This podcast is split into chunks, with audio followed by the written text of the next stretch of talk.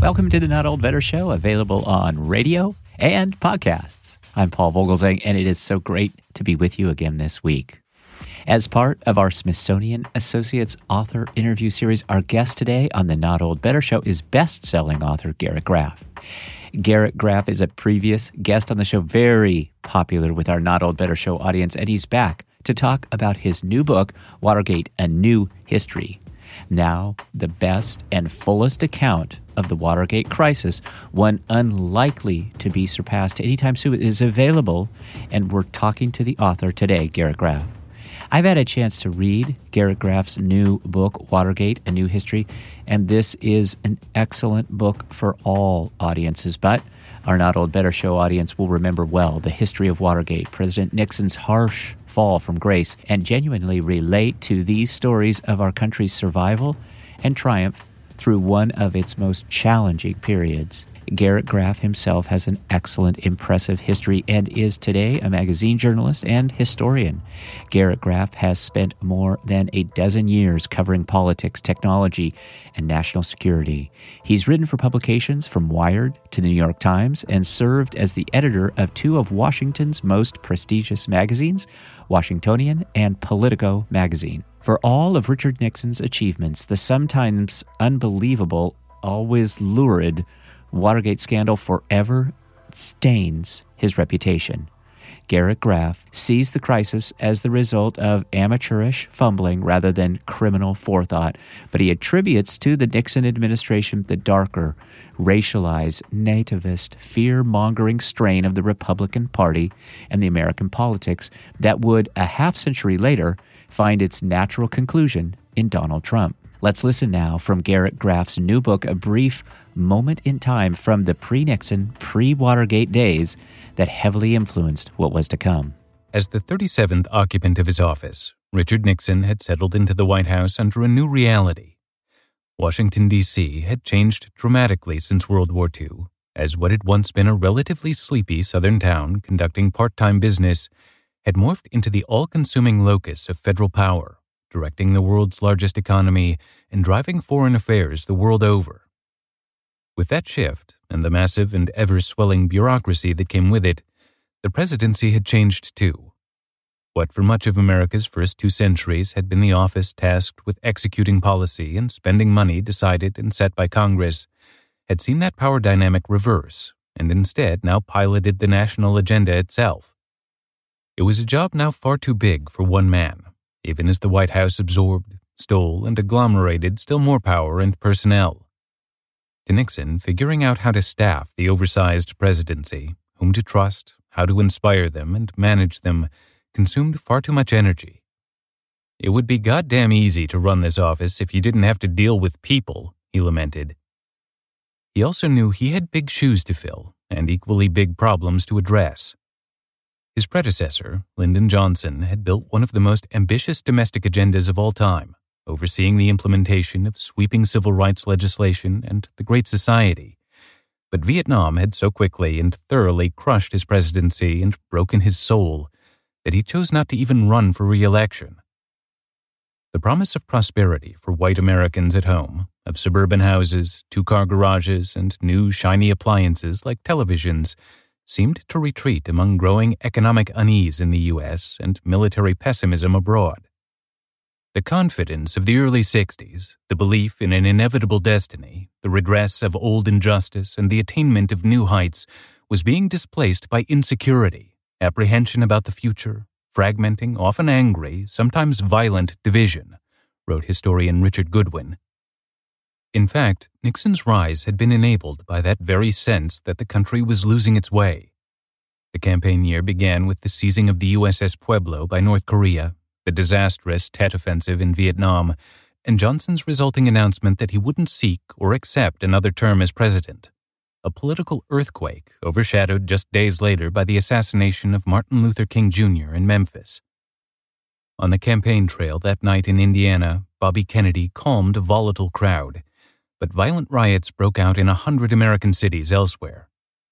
The National Guard and the U.S. Army patrolled the streets of Washington, D.C. to bring the looting and arson under control, and the scars and hulks from those fires would persist in the capital until the 2000s.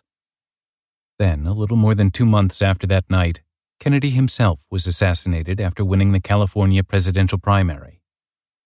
That summer, as the Democrats gathered in Chicago to nominate LBJ's vice president, Hubert Humphrey, Mayor Richard Daley's police rampaged through the streets, beating anti war protesters on live TV in what a later investigation would famously dub a police riot. As the upheaval rippled through politics, voters, or at least many Southern voters, turned against the liberal dreams of the New Deal and the Great Society. The peace, love, and understanding of the Age of Aquarius that had begun to characterize 60s culture turned into something darker and more selfish by the end of the decade. Lyndon Johnson's dreams of a war on poverty became instead Nixon's welfare mess. The celebration of Brown v. Board of Education became Northern fights over school busing White fears of drugs, black militants, and the New Left became enshrined in calls for law and order. An economy that had soared since the generation educated under the GI Bill, bringing millions of white families into suburban, middle class, Cleaver family bliss, sputtered with unemployment and inflation. America had dominated the post war world stage for two decades, but now the great democratic superpower reckoned with its own internal dissension and weakness alone. Befitting the political moment they inherited, the Nixon crew exuded a certain disdain and dourness. The enemy was liberalism in both senses, political and moral, journalists Dan Rather and Gary Paul Gates observed. They looked upon Washington as a hostile and alien city, in part because, in their judgment, it reflected the moral permissiveness that had been allowed to flourish during the Kennedy Johnson years, and beyond that, because it was situated in the hated East, the region that, again, in their view, was the haven for all the forces that were tearing down America hippies on drugs, pushy blacks, left wing radicals, as well as the establishment groups that encouraged them, like the Kennedys and the national media. That, of course, is from the new book by Garrett Graff, Watergate, A New History. You can hear more in our interview today, and Garrett Graff's contribution to this story is to bring it all together, add his sharp eyed questions about what doesn't make sense or still needs to be known, and energetically drive forward the story of what's known from available evidence. We'll talk about all that and more. Please join me in welcoming to the Not Old Better Show on radio and podcasts via internet phone, Garrett Graff. Garrett Graff, welcome back to the program. Oh, it's my pleasure to be here. It's always so good to talk to you. I hope you and your family are all well after uh, a couple of years of uh, pandemic and COVID and all of those kinds of things. You have been a busy guy. I've got here in my hands, I, I wish you could see me holding this, but I've got, I promise you, Watergate, a new history, a wonderful book. I just am excited to talk to you about this. I can't recommend it enough to my audience. But it's it's a different account of Watergate. In fact, the title is A New History. I thought that was kind of interesting. This is the first one. We're almost at 50 years I, I think I'm, I'm, by my calculation, this is the first one to be uh, written since the revelation of Deep Throat and, and many others. What was it for you about Watergate at this point in history that really drove you to write the book? there were two things that really drove me to this. The first was I've spent the last, um, you know, at this point, five or six years uh, covering Trump and the Russia investigation and the Mueller investigation, um, and got really interested through that time of going back and looking at the last time our nation actually struggled with um, you know, an, an investigation of the presidency like this. And then as I got into it, part of what really fascinated me and, and led to the book and specifically the subtitle, as you mention it, is trying to understand that Watergate, this story that has been sliced and diced a thousand ways over the years, um, on the one hand, feels like a very familiar story. Like we all know the the break in and Woodward and Bernstein and John Dean and the Ervin hearings and yada, yada, yada, Nixon resigns. But the full scope of what happened during Watergate it is much weirder and zanier and wilder than the popular history that has been handed down to us through you know all the president's men and robert redford and dustin hoffman.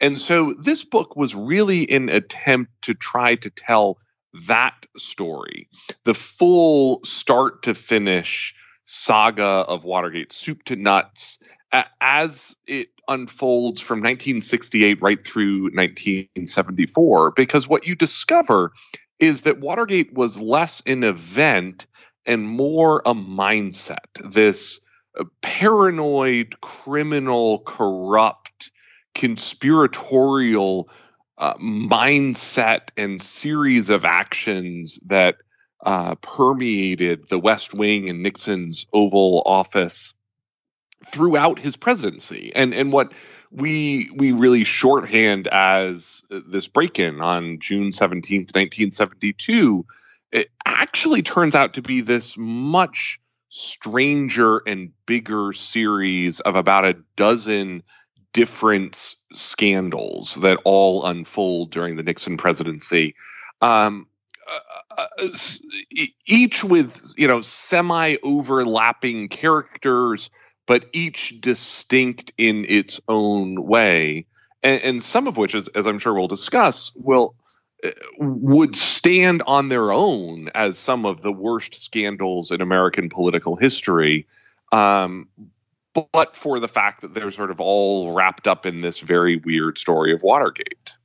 And the mindset really and my audience will remember this too and and this is why I've, I've enjoyed it so much because really this scandal is it wraps up you know parts of Vietnam it, the, the abuse of power all of this other stuff that was going on tell us a little bit more about what you mean with that this mindset because I think this is a really uh, this is a bigger deal because we just do think of Watergate just solely as the crime, but no, Nixon was, uh you know, at the at the heart of so many other things going on then. Exactly. And what you see is that uh, America really remembers Watergate as the burglary um, because that was when America first saw the scandal. And it, instead, I, have been comparing it to it's it's more like walking into the second or third act of a play that is already underway. And so, what this book tries to do is trace that story all the way back to where it really begins, which is in the heart of the 68 campaign, where you see Richard Nixon um, battling Hubert Humphrey amid the Vietnam War. And there's this odd series of events that really have only come into focus in the last decade that are now shorthanded as the Chennault affair where you see Richard Nixon actually interfere as a private citizen, as a presidential candidate, with the Paris peace talks and actually encourage the South Vietnamese to keep the Vietnam War going for his own political benefit. Lyndon Johnson discovers this, um, something that, again, we've really only come to understand this event in the last 10 years uh, uh, thanks to some newly declassified documents about Johnson's role. Johnson discovers this, confronts Nixon, uh, you know, accuses him of treason, which it is. I mean, this is a private citizen interfering with, um, you know, to keep a war going that is killing American servicemen overseas. Nixon denies it in the final hours of the presidential campaign then wins, and Lyndon Johnson basically decides that he can't publicly ever say anything about this without undermining the moral authority of Richard Nixon to be president. And so they bury the whole story. But Richard Nixon knows that Johnson knows. And so he becomes paranoid that this story is going to come out. And what begins to unfold is that as the Pentagon Papers are leaked totally unrelatedly in the spring of 1971, uh, Richard Nixon goes off the deep end and is desperate to try to maintain the secrecy of this Chennault affair. And that's what ends up leading, in many ways, to the creation of the plumbers, the arrival of G. Gordon Liddy and Howard Hunt and James McCord um, and all of these strange characters at the in in the president's orbit who uh, you know undertake this series of dirty tricks in the 72 campaign that becomes the Watergate burglary itself, um, and then eventually all of these other uh, events as they unfold.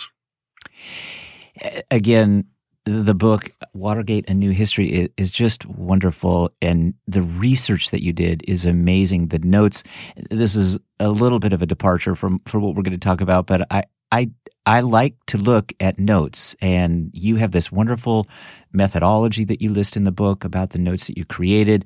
Did you go so far as to actually listen to the word tapes? You know, will come to mind to my audience and Rosemary Woods. But I, did you actually listen to those tapes and read those transcripts? Because the notes really indicate some deep, deep research into this. Yeah, the the Nixon tapes, of uh, of course, stem from you know basically the heart of the fight um, uh, uh, over this whole scandal, where Richard Nixon sets up this secret re- recording system, um, which which I can talk more about if you want at some point, where he ends up uh, recording himself in the and, and, his aides in the Oval Office and the residence and on telephone calls and in his hideaway office in the old executive office building, and they uh, uh, are sort of largely unknown to even his closest aides. Um, and then it comes out in the summer of '73 amid the Watergate Senate committee hearings by Sam Ervin that there are recordings of these conversations. And then the the court battle over access to those tapes really is what takes up the final year of this scandal. And it, it is the, the, supreme court's decision that nixon actually has to release these tapes uh, in the summer of 74 that ultimately leads to the most incriminating evidence about richard nixon's involvement in the watergate cover-up to come out um, the tapes remain this object of of fascination, um, and along the way there are a bunch of scandals, some of which you hinted at there. Um, uh, this 18 and a half minute gap on one of the tapes in question when it appears the subject of Watergate comes up. Um, it's never conclusively proved who is the person who actually um, uh, erased that tape, although it seems likely that it was Rosemary Woods, Nixon's uh, secretary, although perhaps even Nixon himself did it. Um, and the tapes are, uh, you know, are one of these new sets uh, of tools and research that have come out uh, over the last couple of years. And, and again, this was the first history of Watergate to ever be able to be written with the full access to the Nixon tapes, uh, um, which have um, come out in about three volumes since um, the late 1990s uh, through the early 2015, 2016 area. And uh, what is interesting about them is they are still very contentious about what they actually say. The quality of them is not very good. Um, that was a big problem that dogged investigators back then. Um, but it, it, they remain uh, so controversial that the Nixon Library and the National Archives have never released their own definitive transcripts um, and instead have left it to scholars, um, three of whom uh, Stanley Kutler, um, Luke Nichter and Douglas Brinkley um, ha- have edited these volumes down, and um, the the National Archives has set a um, an estimate that it takes about a hundred hour, hundred man hours of time to uh, decipher and translate a single hour of the Nixon tapes, um, and so you can imagine how many you know thousands of hours of tapes that that is and what that translates to um, but they uh, paint this incredible portrait uh, of Nixon um, and uh, you know all of his wildest schemes. Um, you know, one of the things that is interesting and, that's sort of forgotten is that Nixon actually uh, didn't ever, as far as we know, um, was not a, aware of or ordered the Watergate burglary itself in advance. Um, the Nixon tapes, though, have him uh, ordering uh, the summer before repeatedly and quite vociferously a different burglary, um, a, a break in at the Brookings Institution, the DC think tank, where he thinks some of these documents relating to the Chennault affair are actually being held. And the White House cooks up this incredibly harebrained scheme to. Uh, they think that these files are being held in this safe at Brookings. Uh, they come up with this plan to firebomb the Brookings Institution, then uh, buy a fire truck and outfit it with a crew of the same Cuban burglars who end up the year following to be involved in the Watergate burglary itself. Have this fake fire truck respond to the bombing of the Brookings Institution, and then in the chaos, get into the building uh, in uniform and break the safe open and steal the papers. And then, um, you know, this this plot uh, ends up falling apart in the summer of '71, not because it is one of the most harebrained criminal schemes you have ever heard in your entire life and should have nothing to do with the president of the United States, let alone be happening based on his personal order. No, it falls apart because the White House turns out to be too cheap to buy the fire engine in the first place. And so, it, you know, these teeps have ended up being this incredible wealth of new information and insight into uh, the the the Nixon's mindset and his decision making. Um, and and the sort of Watergate paranoia, the state of mind that I mentioned, that leads down this path of crime and corruption and abuse of power.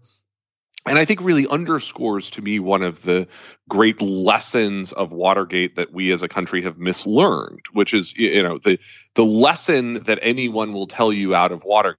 You know, you hear crisis communications people say this all the time, is that the uh, the cover up is always worse than the crime but that's sort of supposed to be like like the great lesson of Watergate. But actually, what we've learned over the last 50 years is that actually the crimes of Watergate were numerous, quite terrible, and uh, you know, des- totally deserving of uh, you know severe sanctions and punishment, even of themselves. Hi, it's Paul. Do you love entertaining, informative, eclectic, insightful programs about culture, health, science, life, and everything Smithsonian? As part of our Smithsonian Associates programs, we're introducing you to the new Smithsonian Associates streaming series. Smithsonian, a nonprofit organization, is excited to present this new aspect of their 55 years as the world's largest museum based educational program. Join us from the comfort of your home as we periodically interview Smithsonian Associate guest speakers. Our audience can explore our website for more information at notold-better.com. We are with Garrett Graff. Garrett Graff is author of the New York Times bestselling book, The Only Plane in the Sky.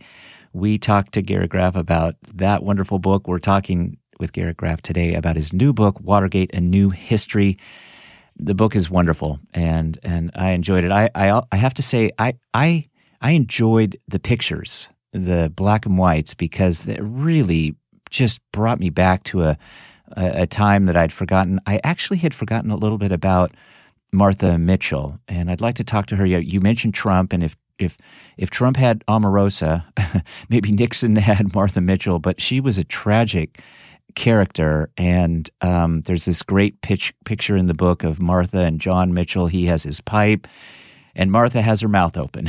and so she seems to be even there in full kind of de- defense mode. And for all of Nixon's accomplishments, he did surround himself with some people who produced a lot of drama, and uh, Martha Mitchell was one of those. And so maybe tell us a little bit about that story because there are just some. It goes on and on about Martha Mitchell. Yeah, uh, Martha Mitchell is is one of these figures, uh, sort of largely lost to history, but a literal giant of her era. Um, she, the, this is the wife of.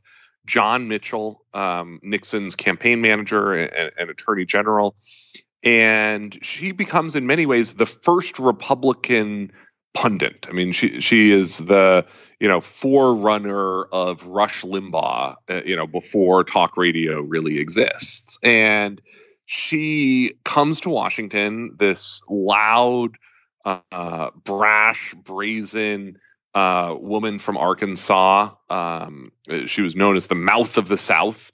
And she becomes, you know, the most popular Republican figure in the country after Richard Nixon himself. I mean, she just barnstorms the country, um, you know, Republican dinners and, and Republican fundraisers, and um, develops this habit of um, she had a terrible problem with alcohol, and she would uh, sort of sit at home uh, in the Mitchells' Watergate condo, um, which uh, you know part of the the sort of subplot or, or sub thread of this whole book is like it, it's funny how much of the story actually takes place at the Watergate condo complex, even aside from the burglary, because so many of the the, the condo complex that had just opened um, when the Nixon administration arrived in town and becomes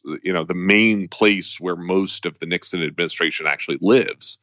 Um, and they uh, so she sort of eavesdrops all night on her husband's telephone calls and then when he goes to bed uh, she picks up the phone and starts calling reporters. Um, you know, drunk on uh, her Dewar's, which was her favorite drink of choice. You know, she would call up people like uh, Helen Thomas from UPI and dish to them about everything that she knew about what was going on. Um, and uh, she becomes this uh, you know hugely tragic figure in the course of the Watergate story, um, where the Mitchell uh, John Mitchell first tries to cover up the um, the burglary from her. They they are out in California at a fundraiser. Um, when the burglars are arrested, and he leaves her behind in California um, with a bodyguard when um, he comes back to Washington to deal with the burglary against her will, though, um, because, right? against yeah. her will, um, because he doesn't want her to even know about the event, because she will recognize that one of the people who's been arrested is one of her former bodyguards. And so she will instantly know that this is not some random burglary, that this was actually something being done by the campaign um, by by Nixon's presidential campaign. And so she finds this information out and does exactly what uh, her husband expects that she would, and calls um, Helen Thomas at uh, to to begin to sort of dish about this burglary. Um, her new bodyguard in California um, wrestles her away from the phone, rips the phone from the wall, and under guard she is held down and they shoot tranquilizers into her um, and drug her for days um, until she finally escapes and makes it to new york where she again tries to give all sorts of press interviews about how corrupt and awful the nixon administration actually is um, and no one believes her um, and and it becomes this sort of incredible storyline of this woman um, who the nation just laughs at as she tries, uh, you know, to raise the flag about the corruption inside the president's reelection campaign. Um, and the Mitchell marriage um, uh, uh, uh um, unwinds uh, quickly. Um, they they end up getting divorced um, and uh, as John Mitchell is then you know arrested and indicted and and put on trial um, for his role in in the Watergate uh, related scandals, and this ends up um, uh, you know it, not to be too dramatic about it, but it, ends up effectively killing her, um, and and she dies sort of shortly after the um, the uh, Nixon resigns in the mid 70s. Um, and uh, it, you know, she and John Mitchell never, you know, uh, never speak again after he, uh, you know, moves out um, in the fall of '73. Just incredible stuff. Let's jump ahead a little. I, I, could talk to you about this for a long, long time, Garrett Graff, but I, I want to jump to the pardon by President Ford. That just seemed to be the only way out for Richard Nixon. What What do you think would have happened to him legally, uh, criminally, had the pardon not been put in place by President Ford? Yeah, this be, this is, becomes this very controversial chapter for lots of obvious reasons um, over the course of the um, the Ford presidency. Is that one of his first moves is to offer this blanket pardon to Richard Nixon, um, uh, because in in his mind he he Gerald Ford can't move on with his presidency if the nation is uh, distracted um, by a former president going on trial. And so for him, uh, he really sees this as his only option for the country and for his own presidency. Um, it, he ultimately also, um, you know, effectively loses the presidency in 76 probably because of it. I mean, one of the things that we forget is, um, you know, there's sort of this sense of Gerald Ford as a pretty hapless president, um, but he actually came pretty close to beating Jimmy Carter in 76 to be elected in his own right. Um, and the the margin of difference um, is effectively just the the people who refused to vote for him because of the Nixon pardon, um, and, and because of that, even later Gerald Ford would say he still thinks he made the right decision um, to do that, even though it, it, ultimately cost him the presidency.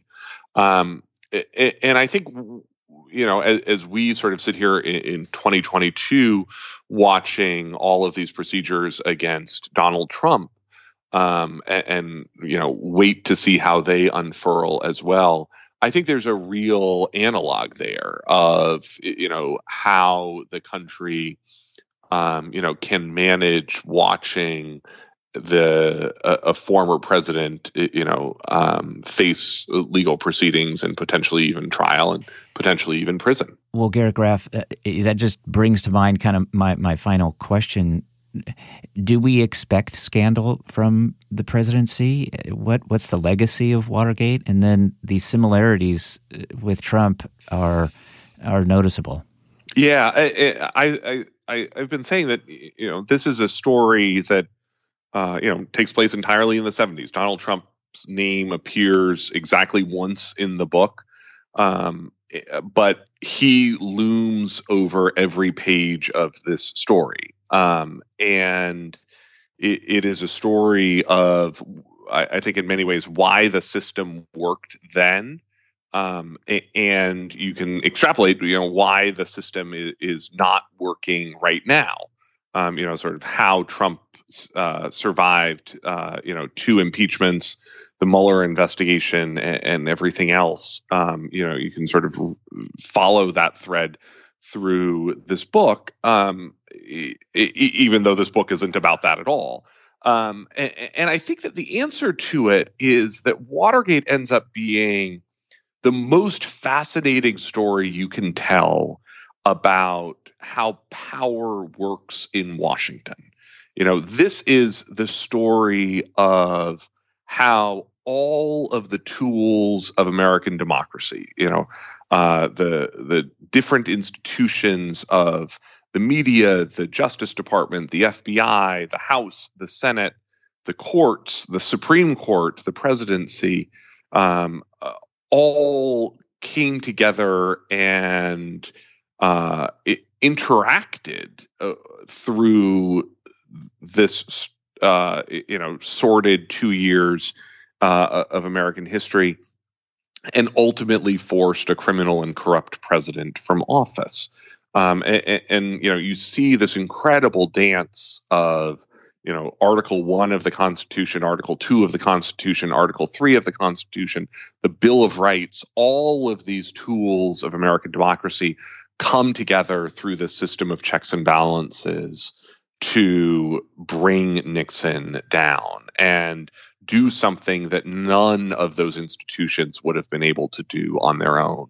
And I think that that to me is what makes this such an interesting story about sort of what it takes to secure democracy and, and our system of government.